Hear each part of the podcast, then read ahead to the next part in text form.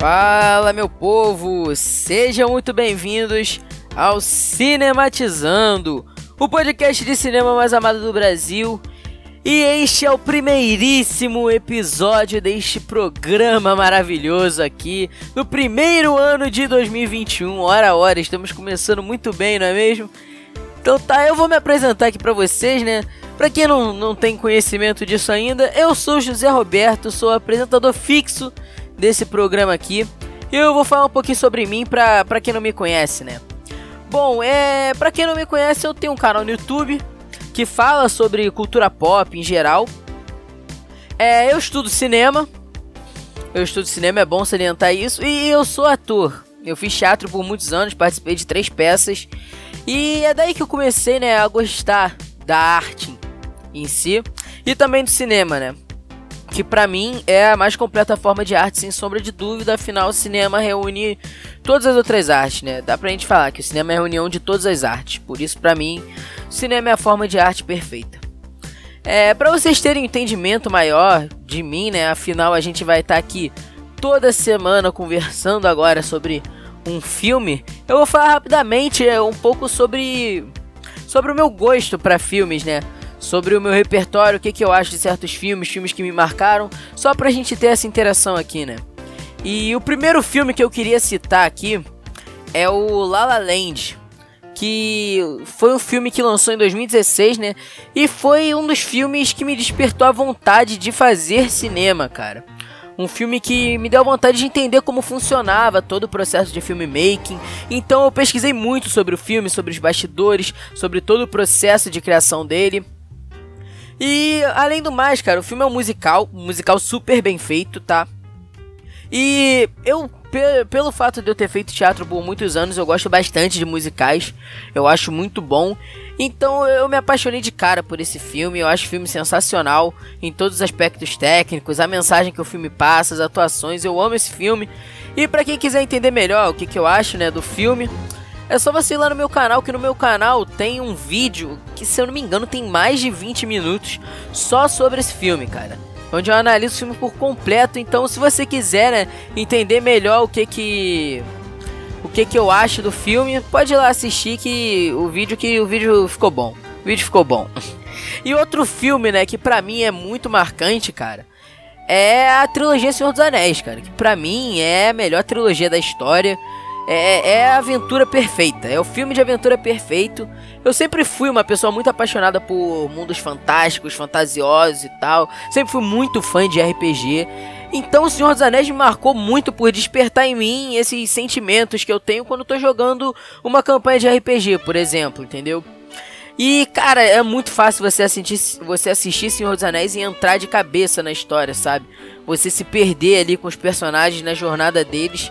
E para mim é sempre uma experiência incrível assistir Senhor dos Anéis. Sempre quando eu vou assistir, eu assisto os três filmes juntos, porque eu acho que eu acho que a melhor experiência que você pode ter com o Senhor dos Anéis é vendo os três filmes juntos. Eu sei que é muito difícil você ter tempo para isso, porque dá mais de nove horas você ver os três filmes juntos um atrás do outro. Só que é uma experiência que para mim é sempre sensacional, cara. Sério mesmo, todo ano eu tiro um tempo para poder fazer essa experiência. E para mim, na minha opinião, Senhor dos Anéis e o Retorno do Rei é o melhor filme já feito. É o melhor filme já feito, o maior e melhor filme já feito é Senhor dos Anéis e o Retorno do Rei, cara. Pra mim é, é, pô, é muito difícil alguma coisa superar aquilo ali, cara. Pra mim não é Cidadão Kane, não é Poderoso Chefão 1, não é Poderoso Chefão 2, não. Pra mim o melhor e maior filme já feito é Senhor dos Anéis e o Retorno do Rei, cara. Sem discussão, pra mim aquilo ali é insuperável. Sinceramente, é insuperável o que eles fizeram ali. E, bom, pra finalizar, eu só queria citar aqui outros filmes que também me marcaram, pra gente ter um conhecimento maior aqui. Filmes que eu assisti que, porra, velho, eu fiquei encantado, velho. Um deles é Cidadão Kane. Eu já até citei aqui em cima, pra mim Cidadão Kane é uma obra sensacional. O que eles fizeram com Cidadão Kane pra época que o filme foi lançado é, é de impressionar, sinceramente. E outra obra também, né? Como eu falei, Poderoso Chefão, cara. Tá no meu top 3 de os melhores filmes já feitos. Eu acho Poderoso Chefão a obra de máfia definitiva. Uma, a construção de personagem que a gente vê do Michael é sensacional no Poderoso Chefão. Gosto muito dos três filmes. O terceiro, eu acho ele tão bom quanto o primeiro e o segundo, tá? Eu gosto bastante do terceiro. Por mais que muitas pessoas não consideram o terceiro tão bom quanto os dois primeiros, eu considero. Eu acho o terceiro muito bom e gosto muito de Poderoso Chefão. Outro filme que também me marcou legal, cara, foi A Viagem de Chihiro, cara. Primeira vez que vi A Viagem de Chihiro, eu não esperava nada sobre o filme. Eu só sabia que era um anime e que tinha ganho o Oscar. Essas são as únicas informações que eu tinha sobre a viagem de Chihiro quando eu fui ver. E cara, é basicamente um Alice no País de Maravilhas, só que japonês. Dá pra fazer até uma relação, lembra muito o Alice no País de Maravilhas, né, cara? E é a minha animação preferida, disparado. Eu acho que aquele filme tem uma mensagem muito bonita sobre amadurecimento e tal. E eu gosto muito, cara. Gosto muito de A Viagem de Chihiro, recomendo. E eu acho que esses são os filmes que mais me marcaram, assim, na, na minha vida, no caso, pra eu comentar aqui. Ah, tem também, óbvio, o Lobo de Wall Street, que pra mim é o melhor filme do meu diretor favorito, que é o Martin Scorsese. Martin Scorsese, meu diretor favorito, acho ele sensacional em quase tudo que ele faz. O Irlandês é incrível, o Lobo de Wall Street é incrível, o Toro Indomável é incrível, o Taxi Driver é maravilhoso. E pra mim o meu filme preferido do Scorsese é o Lobo de Wall Street. E como eu disse, ele é meu diretor favorito. Um, dois, mas. É, acho que ele é o, acho que ele é, é o diretor que eu mais gosto. É que eu também gosto muito do Tarantino, né, cara? Eu gosto muito do Tarantino também, mas eu acho que Scorsese ainda fica em primeiro. E também no Lobo de Wall Street tem, na minha opinião, a melhor interpretação do meu ator favorito, que é o Leonardo DiCaprio. Pra mim, o que o Leonardo DiCaprio faz nesse filme é um absurdo ele não ter ganho o Oscar, sendo sincero com vocês. Um absurdo ele não ter ganho o Oscar por esse filme. Ele ganhou depois por o regresso, mas nesse filme ele merecia ter ganho, porque o que ele faz aqui é sensacional, tá? E como eu disse, né, eu tenho um canal no YouTube, então se você quiser ainda conhecer mais sobre mim, cara, vai lá no YouTube, vê meus vídeos, tem alguns vídeos lá, algumas críticas. Agora em 2021 eu vou voltar com tudo com o canal, tá? Pretendo postar mais vídeos. Eu dei uma parada porque eu me enrolei um pouco com a vida pessoal, com a escola, essas coisas. Mas agora eu pretendo sim voltar com o canal, voltar a postar vídeo direto e eu conto com a presença de vocês lá. Então se inscreva no meu canal do YouTube e também me siga nas minhas redes sociais, tá? Inclusive no meu Twitter, cara. Porque no meu Twitter eu posto todas as minhas reviews dos filmes que eu assisto. Então assim que eu termino de assistir o filme, eu vou lá e posto uma review no Twitter. Então se você quiser saber de basicamente todos os filmes que eu assisto, o que, que eu achei, é só você ir lá no Twitter, cara, que você vai ver o que eu achei. Porque realmente não dá para fazer vídeo de todos os filmes que eu assisto não dá para fazer um podcast de todos os filmes que eu assisto. Então sempre quando eu assistir algo, eu vou postar lá no Twitter, se você quiser saber se eu gostei ou não, o que, que eu achei bom, o que, que eu achei ruim, é só você ir lá no meu Twitter e dar uma lida no meu texto que eu vou postar. Então é isso, essa foi a minha apresentação. Eu acho que agora vocês já me conhecem um pouco, conhecem quais são os filmes que eu gosto o que que eu gosto. Afinal, vocês têm que saber, né, cara? Porque é bom você você falar, ah, esse cara tá falando mal do filme tal, mas aí você vê que, pô, o meu gênero não combina com o seu, o gosto não é a mesma coisa, sabe? Então, é difícil. Então é bom vocês conhecerem um pouco do meu gosto para vocês entenderem um pouco sobre as minhas opiniões que eu vou dar aqui sobre os filmes toda semana no podcast, né? Porque como eu disse, estaremos aqui toda semana, o podcast vai ser semanal, porém pode ocorrer semanas que não dê para sair o podcast, afinal, eu não vou garantir 100% de certeza para vocês que vai sair toda semana, mas eu vou tentar ao máximo soltar os episódios toda sexta-feira, tá? Então toda sexta-feira, fiquem de olho aqui no Spotify, que provavelmente vai sair um episódio. Eu vou tentar conciliar né, o meu canal com o podcast, com a minha vida pessoal, porque obviamente eu tenho que ter tempo pra estudar, pra ajudar em casa e, obviamente, pra ver os filmes, né? Que se eu não ver o filme, não tem como eu fazer um podcast falando dele. E cara, vou ser sincero com vocês, pode ocorrer semana com mais de um episódio, tá? Sempre quando atrasar um episódio do podcast, pode ocorrer de sair dois episódios numa semana ou até mesmo sair episódios extras. Porque às vezes chega no final de semana e lança dois filmes muito bons e eu quero falar sobre os dois e aí eu acabe soltando dois episódios na semana. Pode acontecer. E para você ficar ligado nisso, cara, se vai sair episódio extra ou não, se vai trazer episódio, é importante que você siga as redes sociais do podcast, ok? É muito importante que você siga as redes sociais do próprio podcast, tanto o Instagram quanto o Twitter, porque eu vou avisar tudo lá, tá? Tudo sobre o podcast, se atrasou o episódio, se não atrasou, o que, que vai acontecer, eu vou avisar lá, então é muito importante que vocês sigam as redes sociais, ok? E bom, nesse podcast aqui eu quero ter uma uma grande interação com vocês, sabe? Eu quero ter uma interação maior com o pessoal que me escuta, com o pessoal que assiste meus vídeos. Não quero só chegar aqui e ficar falando, falando, falando. Eu quero saber também o que, que vocês acham sobre o filme, sabe? Eu quero ter uma conversa com vocês. E como que a gente vai fazer isso? Toda semana, assim que sair um episódio, eu vou postar uma foto no Instagram e no Twitter. E lá nos comentários, a aba dos comentários está livre para vocês colocarem o que vocês quiserem lá. Vocês podem comentar uma mensagem, pode deixar uma pergunta, pode fazer o que quiser lá. Que no episódio seguinte eu vou tirar um espacinho do final do episódio, do final do programa, somente para ler os comentários de vocês, responder as perguntas. Se vocês discordarem de alguma opinião minha, a gente pode conversar, entendeu? Eu quero só isso, ter uma conversa com vocês, sabe? Eu quero ter essa interação. Eu sei que isso vai ser muito bom, porque, pô, não adianta eu vir aqui falar, falar que não gostei do filme e tal, falar um monte de erro no filme, não sei o que, sendo que se se você gostou do filme, cara, se você achou bom, aproveita para comentar lá, comenta a sua opinião, fala lá o que que você achou que o filme acerta, onde você achou que o filme erra, e vamos interagir, cara. Vamos interagir que eu acho que isso vai ser muito bom, sabe? Vai ser muito bom essa nossa interação. Vai ser super importante. Então, como eu disse, é essencial que você siga as redes sociais do podcast. Não só do podcast, mas também as minhas redes sociais, tá? É importante que você siga minhas redes sociais, porque se der alguma coisa, algum problema com o podcast, ou algum problema com o meu canal do YouTube, qualquer coisa assim, eu vou falar lá, eu vou avisar para vocês lá. Então é importante que vocês sigam as minhas redes sociais, tá? E é só você ir na descrição do episódio, tá linkado as redes sociais minhas e as redes sociais do podcast, tá? Estão todas linkadas aí direitinho, é só você ir lá. E além do mais, se você quiser também ter um conhecimento maior sobre os filmes que eu já vi, vai no meu Leatherboxd, cara. Eu vou deixar o meu Leatherboxd aí para vocês, para vocês irem acessar, né? Para quem não sabe, Leatherboxd é uma plataforma de agregador de notas, né, de filmes, onde você pode ir lá e dar a sua nota, pode selecionar os filmes que você gosta, pode fazer lista, essas coisas. E o meu Leatherbox está lá com basicamente quase todos os filmes que eu já vi. São poucos que eu acho que não tá lá, tem mais de mil notas lá. Então você pode ir lá e ver a nota que eu dei pro filme tal. Entende? Se você quer, ah, vamos ver o que, que ele achou do filme tal, você pode ir lá olhar o que, que eu achei do filme que vai estar tá lá a minha nota, ok? E, bom, acho que agora já foi, né? Acho que a gente finaliza essa nossa introdução, que foi um pouquinho longa, tá? Era pra ser breve, mas não foi tão breve assim. Só que isso acontece porque é o primeiro episódio, né? Então eu tenho que explicar como vai funcionar o podcast e tudo mais e tal. E só tem eu falando, né? Só tem eu, eu sou o único participante desse podcast aqui.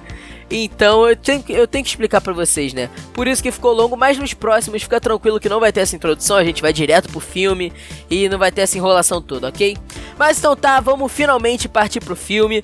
Porque o filme do dia é A Voz Suprema do Blues.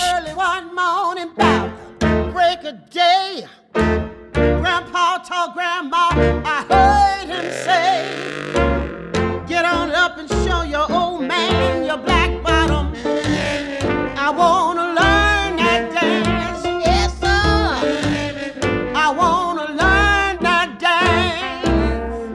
negócio que eu esqueci de avisar na introdução, cara. E eu vou avisar logo.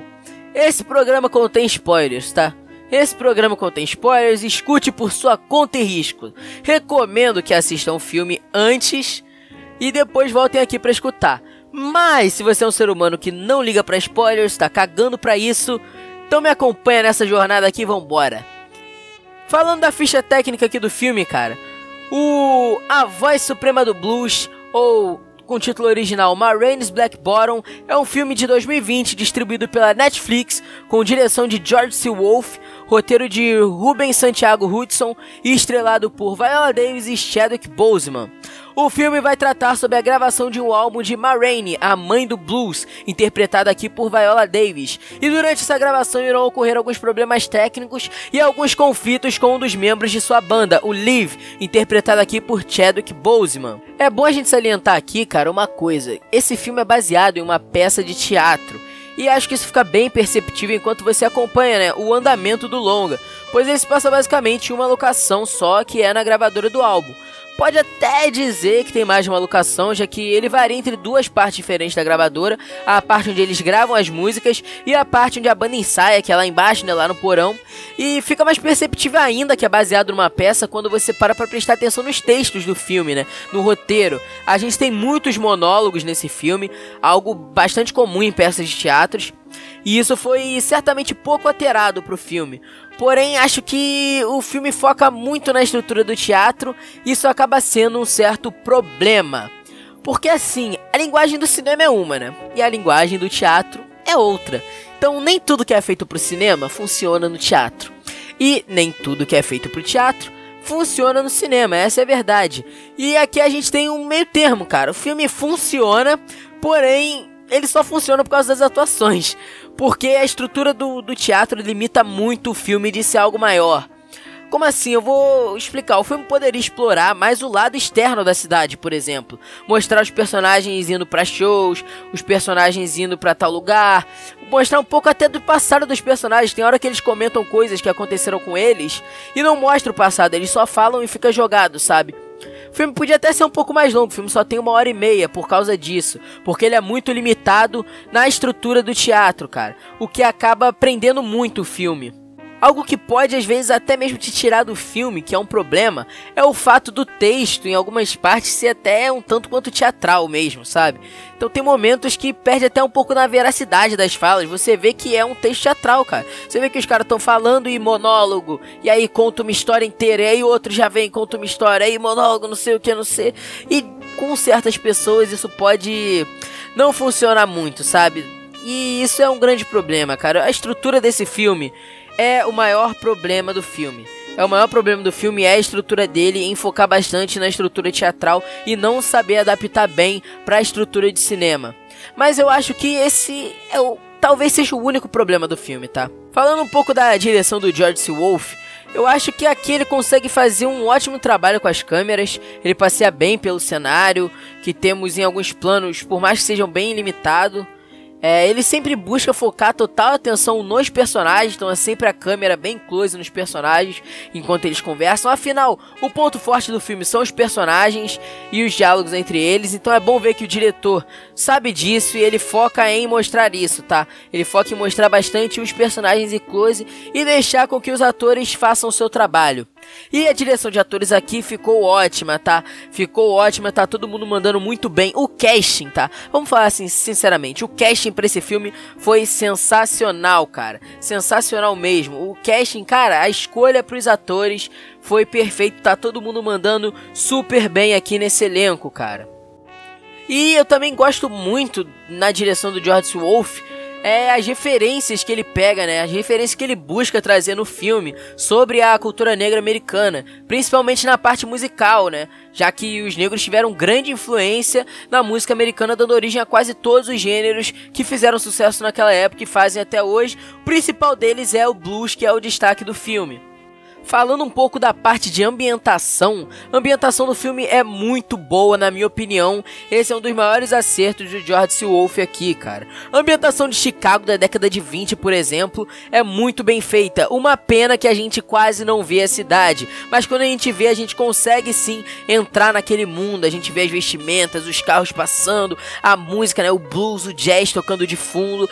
E como eu disse, pena que é limitado. Podia ser melhor se eles tivessem mostrado mais dessa parte. Agora, um acerto muito bom na ambientação que teve nesse filme foi a ambientação do estúdio, já que a gente consegue ter sim uma sensação de estar no local, né? A gente sente aquela sensação de claustrofobia, sabe?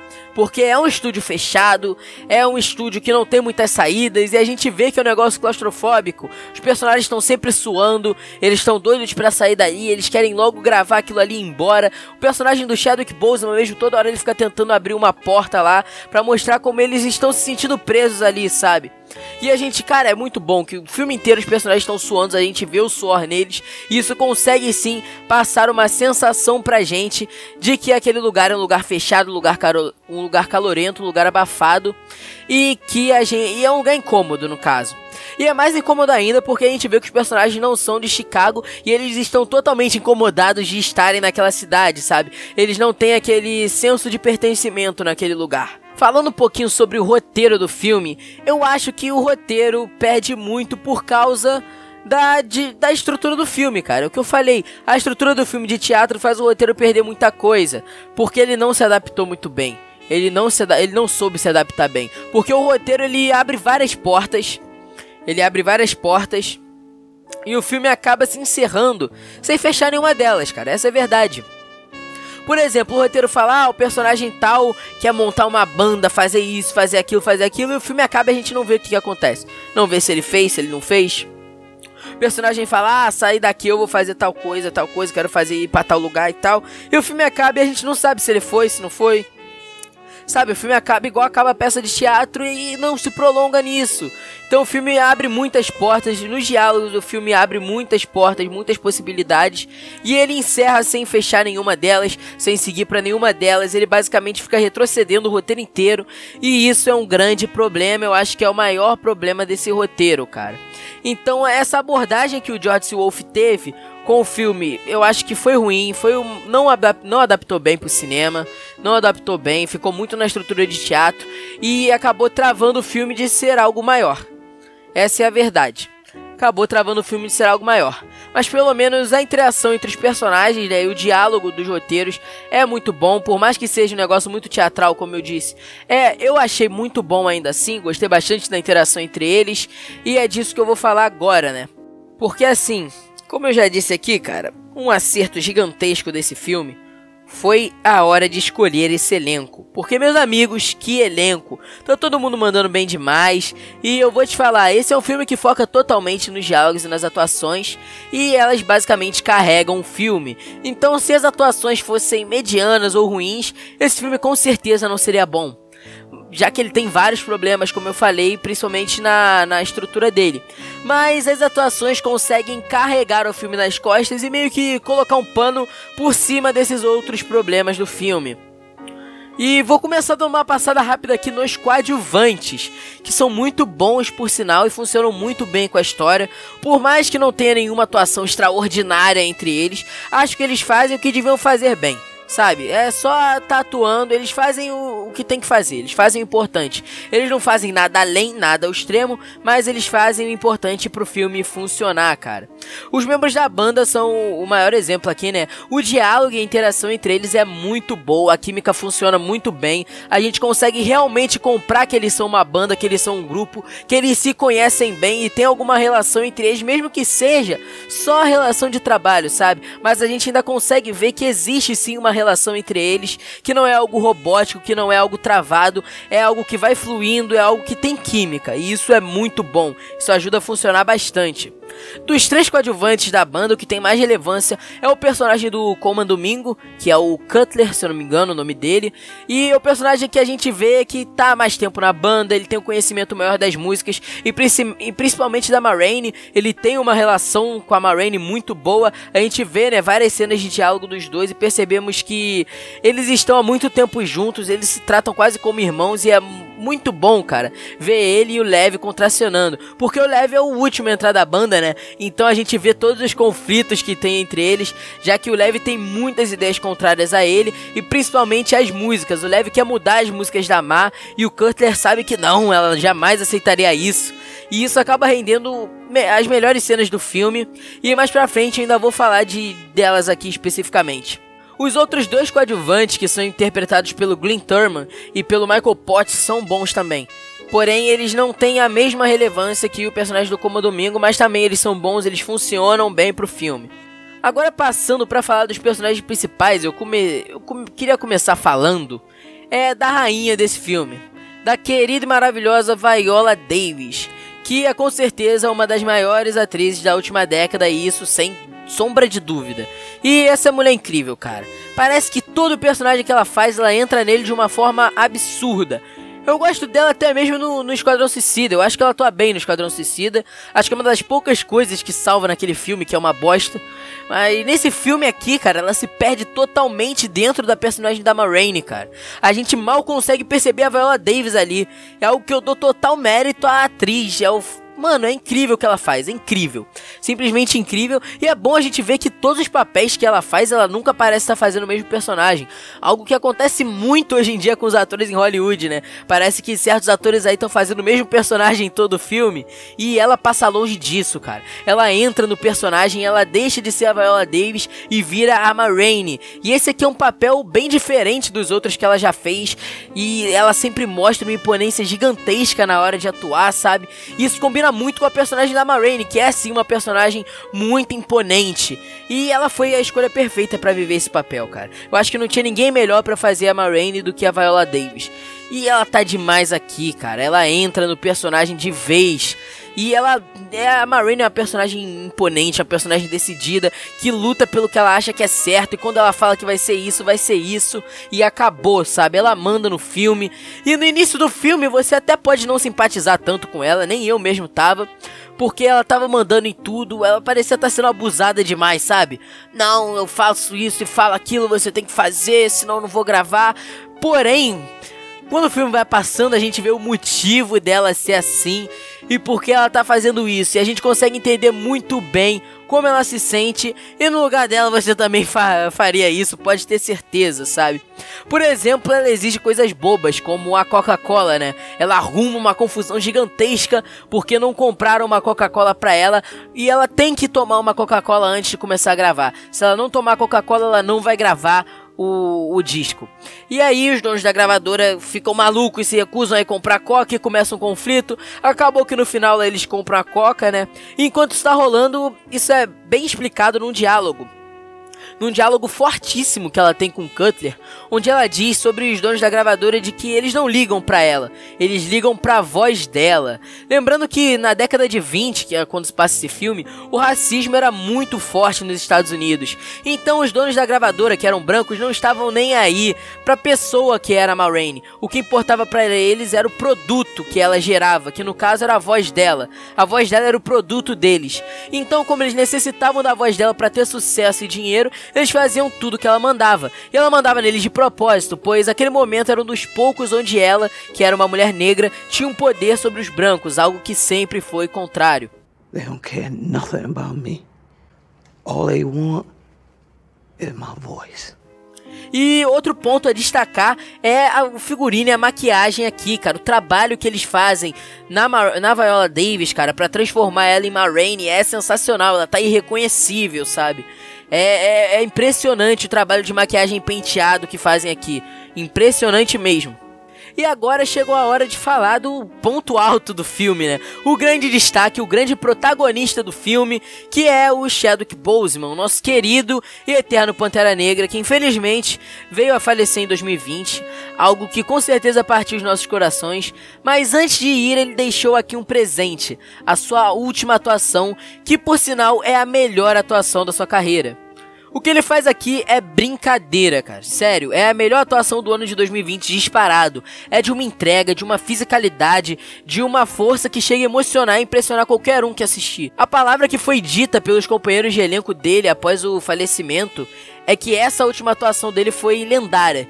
E acho que não tem nada melhor para descrever essa atuação do que isso, é simplesmente lendário. Dá para dizer até que é a atuação de uma vida. O Shadow que vai, mas nos deixa um legado enorme e uma interpretação com muita mensagem e muito sentimento aqui. E algo que bate muita tristeza é você ver essa atuação e perceber o potencial que o Shadow tinha de ir muito além, sabe? De chegar muito longe como ator. Porém, isso foi interrompido infelizmente. Mas como eu disse, eu acho que sim, o Chadwick Boseman com essa atuação ele deixa um legado enorme. Ele sempre foi um ator que selecionou bem os seus papéis, sempre procurando fazer um papel que tinha uma forte relevância social, principalmente para a comunidade negra, como por exemplo o papel dele em Destacamento Blood, que também foi de 2020, o Pantera Negra, é claro, e até mesmo esse aqui, então ele sempre foi um ator muito ativo em relação à comunidade negra, buscando trazer mais relevância e direitos para o seu, para o seu povo, para a sua comunidade. E a gente não só perdeu um grande ator em 2020, como perdemos também uma grande pessoa, mas o seu legado jamais será esquecido. Falando agora realmente sobre o personagem do Lev, ele é o protagonista do filme, sabe? É, por mais que o filme leve o nome da Marraine, o real protagonista é o Lev. Ele tem até mais tempo de tela que a Marraine. A gente vê a maioria das situações do ponto de vista do personagem dele. Ele aqui faz um personagem que é basicamente uma bomba relógio. É o melhor jeito de descrever esse personagem dele. Porque ele é um personagem que tá com todas as emoções à flor da pele, cara. Ele quando tá alegre, ele tá ativo, todo e tal. Ele é um personagem meio malandro, você já percebeu? Ele tem aquela malandragem, aquele jeitinho malandro, ele é todo ativo e fala pra caraca, não para de falar, não consegue ficar parado. E enquanto ele tá alegre, quando ele se estressa, Cara, ele muda completamente e ele estoura. Ele basicamente estoura. Então, como eu disse, ele é uma bomba relógio. O personagem dele é uma bomba relógio. E a gente ainda vê que o personagem é um personagem bem ambicioso, né? Um personagem sonhador, que quer de qualquer jeito montar a sua própria banda, que ele acredita que vai chegar longe com a sua música, vai poder animar as pessoas, mudar as pessoas. E ele é muito confiante de si, sabe? Ele acredita bastante que ele é muito bom. Ele fala: "Não, eu sou bom, eu vou conseguir". E isso acaba rendendo a ele muitas frustrações nesse filme, né? E a gente pode ver que ele com certeza é um dos que estão naquela banda e não aguenta mais estar naquela banda, sabe? Ele é contrário com quase tudo que, que o pessoal da banda faz. Ele não, ele quer mudar as músicas, ele quer fazer do jeito dele. Quando não aceita, ele se recusa a tocar. Ele quer ir embora logo dali, ele quer terminar a gravação logo. Então ele é um dos que tá doido para sair dali e isso mostra principalmente, como eu disse, na cena da porta, né? Toda hora ele fica tentando abrir a porta, tentando abrir a porta. E essa cena é basicamente para mostrar esse senso, né, de, de prisão. Uma cena também muito interessante é quando vemos a queda dele, né? A queda do personagem. Quando ele fala que sabia como lidar com os brancos. Porém, o produtor branco e basicamente engana ele. Ele fala que vai gravar a música dele, manda ele escrever a música e tal, e chega lá na hora ele volta atrás, compra a música dele e fala: "É, não vai dar para gravar contigo não, valeu? Mas eu compro sua música por 5 dólares". o que ele deixa ele totalmente frustrado e isso é muito bom para quebrar o personagem e funciona muito bem no filme. E outra coisa que assim, sem dúvida, ele protagoniza as melhores cenas do filme, tá? As duas melhores cenas do filme que são dois monólogos do Chadwick Boseman, dois monólogos poderosíssimos e eu vou falar especificamente sobre cada um deles aqui com vocês. O primeiro monólogo que acontece é quando o pessoal da banda fala pro Liv que o produtor, né, branco, estava enganando ele, que ele não sabia lidar com os brancos. E nessa hora a gente pode ver o Chadwick Boseman, que estava ali fazendo uma atuação mais alegre, ativa, animada. De repente, ele muda o tom completamente, cara. A expressão facial dele muda, o andar dele muda, né? O jeito que ele age na cena muda completamente. Ele se transforma, sabe? O tom de voz dele muda também. Ele se transforma nessa hora e entrega um dos monólogos mais poderosos que eu vi em 2020. Essa cena é absurda e com certeza deve render a ele muitas indicações na temporada de premiações e talvez até as premiações sejam para ele, cara. E o que ele faz aqui é absurdo. Ele conta, né, uma história super pesada do passado dele, falando sobre o estupro que aconteceu com a mãe dele. A mãe dele foi estuprada por vários homens brancos. Eu não lembro a quantidade, mas acho que era oito ou nove, algo assim. Invadiram a casa dele e estupraram a mãe dele enquanto ele assistia tudo. É uma história bem, pre... é uma história bem pesada, né? E a entrega do Chadwick Boseman pra essa cena é de arrepiar, cara. E ainda tem a parada da cicatriz, né? Da facada que ele mostra, da facada que ele levou, que foi nesse dia que ele levou essa facada. Fica uma cicatriz, isso até serve para mostrar uma. para fazer uma relação, né? Uma metáfora com a marca que aquele acontecimento deixou na vida dele. A cicatriz que aquilo ali serviu para pro resto da vida dele. Levy got to be Levy. You don't need nobody messing with him about the white. You don't know nothing about me. You don't know Levy. You don't know nothing about what kind of blood I got, what kind of heart I got beat. E depois ainda tem um outro monólogo, só que se tratando agora mais da parte religiosa do Liv, já que ele não acredita em Deus, enquanto Cutler é um homem muito religioso e não gosta quando questiona a sua fé e a existência do seu Deus. E nesse momento do filme, os personagens já estão lá pro final, né? Eles já estão totalmente estourados, cansados, exaustos, com os sentimentos à flor da pele e eles não aguentam mais estar ali. Então esse estresse acaba gerando uma discussão entre eles e eles começam a brigar, começam a sair na porrada até que o Liv puxa uma faca para atacar o Cutler. E aí a gente vê o segundo monólogo do Chadwick Boseman, onde mais uma vez ele dá um show de atuação. E esse aqui pode ser para muita gente até melhor que o primeiro. É o monólogo onde ele começa a falar com Deus e questionar onde ele estava enquanto a mãe dele foi estuprada, enquanto ela pedia ajuda para ele, onde ele estava. E, cara, é poderosíssimo, sabe? Cara, a atuação do Chadwick Boseman, a entrega que ele dá nesse personagem é absurdo, cara. É absurdo, é de te deixar de é te deixar de boca aberta enquanto assiste. Cause God, come on and save this nigga. Come on and save him like you did my mama.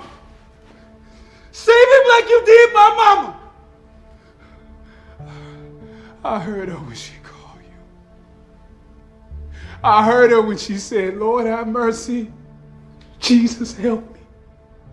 Please, God, have mercy on me, Lord. Jesus help me. Did you turn your back? Did you turn your back, motherfucker? Did you turn your back? Come on. Come on and turn your back on me. Turn your back on me. Come on, you? Come on and turn your back on me. Turn your back on me, motherfucker. I'll cut your heart out. Come on, what's the matter? You? Come on and turn your back on me. Come on, what you scared of? Turn your back on me. Come on!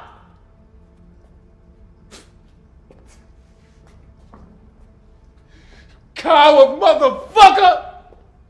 Outra coisa também bom de comentar aqui é a trilha sonora do filme, né? Que é muito boa, com certeza é uma das melhores desse ano o, o gênero que eles escolhem, né, que é o blues e o jazz, é muito bom. Ele combina totalmente com o tom variante desse filme, que ora os personagens estão estressados, ora eles estão mais alegres e eles est estão se sentindo presos ali. E também combina com a estética, né, do ambiente da Chicago dos anos 20. E eu acho que a trilha sonora funcionou muito bem nesse filme, cara. E boa parte das músicas que tocam são as músicas da própria Ma. Nas cenas onde a Viola Davis canta, é, não é a Viola Davis cantando, tá? É outra pessoa cantando. Não sei se é a Marraine original mesmo ou se é alguém fazendo cover, mas é outra pessoa dublando por cima da voz da Viola Davis. Só que isso não acaba não ficando ruim, tá? É pouco perceptível. Se você prestar bem atenção nisso, você vai ver que, que é outra pessoa dublando. Só que a atuação da Viola Davis é tão boa que fica quase imperceptível isso. Não é tipo o que acontece em Bohemian Rhapsody, por exemplo, onde chega a dar um certo incômodo, que você percebe que não é o Remy Malek que tá cantando, é o som original do Fred Mercury tocando de fundo, sabe? Parece que alguém pegou uma playlist do Queen e deu play no Spotify, e aí você só tá vendo o Remy Malek fazendo lip sync. Então, isso é algo que incomoda muito no filme do Bohemian Rhapsody. E nesse filme acabou não incomodando porque a Viola Davis consegue entregar muito bem aqui nesse filme. E agora vamos finalmente falar sobre o final do filme, cara. Quando começou o final, que teve aquela briga do Leve por causa dos sapatos, e aí ele se estressa totalmente com o personagem do Toledo, e ele acaba matando, né, o Toledo. Ali eu tava achando o final ok, sabe? Porque foi meio anticlimático. Sabe, é um final que você eu não esperava, mas eu achei meio anticlimático e é, eu queria ver mais sobre o Leve, mais do futuro dele, o que, que aconteceu, se ele conseguiu montar a banda ou não.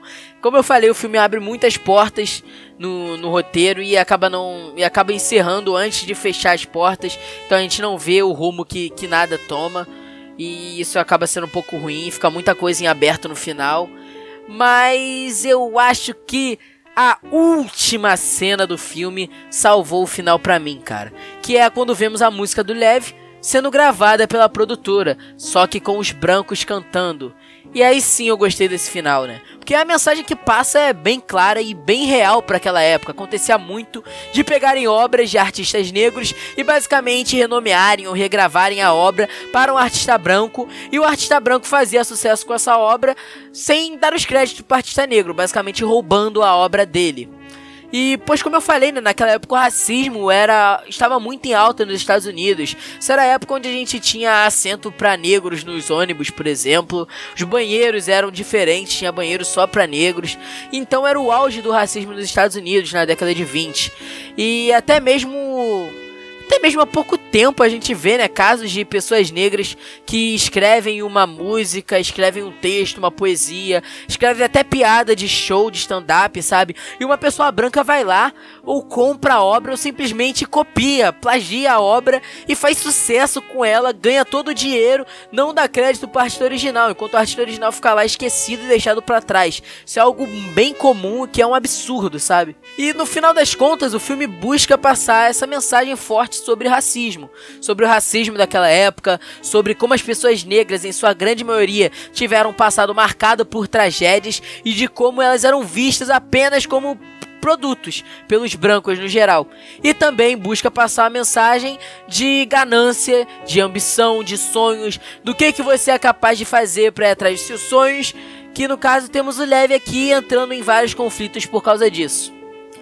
E esse aqui com certeza é um filme que foi lançado agora no final do ano para entrar na temporada do Oscar, né? Para entrar na temporada de premiações em geral, a Netflix já tá fazendo campanha pro filme ir para as premiações e eu acho que ele vem forte assim para algumas categorias, principalmente no Oscar. Eu acho certa a indicação nas categorias de atuação principal, ou seja, melhor ator com Chadwick Boseman e melhor atriz com a Viola Davis, no caso. Eu acho que é certo, tá? E ainda acho que o filme é o franco favorito para levar nessas duas categorias. Acho sim que o Chadwick Boseman vai ganhar melhor ator e acho sim que a Viola Davis vai ganhar melhor atriz. Além dessas, acredito que um reconhecimento em roteiro adaptado pode acontecer, por mais que, na minha opinião, o filme não sabe adaptar bem a estrutura do teatro para o cinema, ainda assim talvez aconteça de ser reconhecido em roteiro adaptado. Em direção de som também pode acontecer. Trilha sonora também acho que tem chance de ser indicado. Maquiagem penteado eu acho que é quase certeza a indicação, porque o que eu falei, a transformação que eles fazem com a Marraine é sensacional, a gente não reconhece a Viola Davis. Já a indicação para melhor diretor eu acho bem difícil, porque tem muita concorrência esse ano, tem bastante concorrência. E na de melhor filme, Talvez possa sim conseguir uma vaguinha ali. A Netflix está fazendo uma boa campanha. Eu acho que talvez vá conseguir uma vaguinha. O único porém é que a Netflix tem muito filme que ela está fazendo campanha. E eu não acho que o Rainey seja a prioridade dela, tá? Eu acho que ela dá prioridade pro sets de Chicago. Acho que dá prioridade pro Mank. Talvez dê até mais prioridade pro destacamento Blood do que pro, pro Marines Black Bottom. Mas eu acho que sim, o Marines tem chances sim de conseguir uma vaguinha ali na categoria de melhor filme. Agora, fazendo as minhas considerações finais para poder encerrar esse nosso querido primeiro episódio do nosso podcast, eu vou falar aqui o que, que eu achei de vez do filme, tá? Então, no final eu acabei gostando do filme. Eu gostei, cara, eu gostei bastante mesmo. Acho que assim, tem muitos problemas. Como eu disse, acho que o filme não soube adaptar bem a linguagem do teatro para a linguagem do cinema. Porém, eu acho que as atuações do filme conseguem carregar demais a obra. A Viola Davis se perde no personagem de vez, ela entra, ela é a Ma Rainey nesse filme. O Chadwick Boseman faz a atuação da vida dele. Então, assim, cara, nesses fatores para mim ajudaram muito a melhorar a minha experiência, cara. E então, no final das contas, eu gostei bastante do filme. Mas é isso, pessoal. Esse foi o episódio do dia de hoje. Eu vou ficando por aqui. Muito obrigado pela presença de vocês. Se você assistiu o filme, já comenta lá na publicação no Instagram ou no Twitter o que que você achou do filme para eu poder ler e falar aqui no próximo episódio. E vamos fazer uma brincadeira também? Sabe o que, que vocês vão comentar lá dessa vez? Como esse aqui é o primeiro episódio e eu me apresentei, eu quero que vocês se apresentem também. Fala lá pra mim um filme que te marcou, um filme que é importante para sua vida, seu filme preferido, por exemplo, e por que ele é seu filme preferido, por que ele te marcou. Como eu falei os meus aqui no início do, do episódio, me apresentando, eu quero que vocês se apresentem também para mim, ok? Então pode falar lá que eu vou ler, vou falar aqui no próximo episódio e vou comentar isso, ok?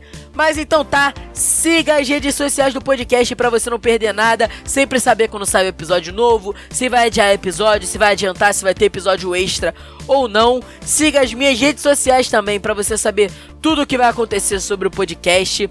E é óbvio, segue o podcast no Spotify, porque se sair episódio vai te notificar. Então é bem melhor que você siga o podcast no Spotify. E muito obrigado por tudo. Bora lá que a gente está só começando. Que o ano de 2021 seja bem melhor do que foi 2020. Eu conto muito com vocês para estarem juntos comigo nessa nova jornada. Muito obrigado por todos. Valeu, pessoal, e falou!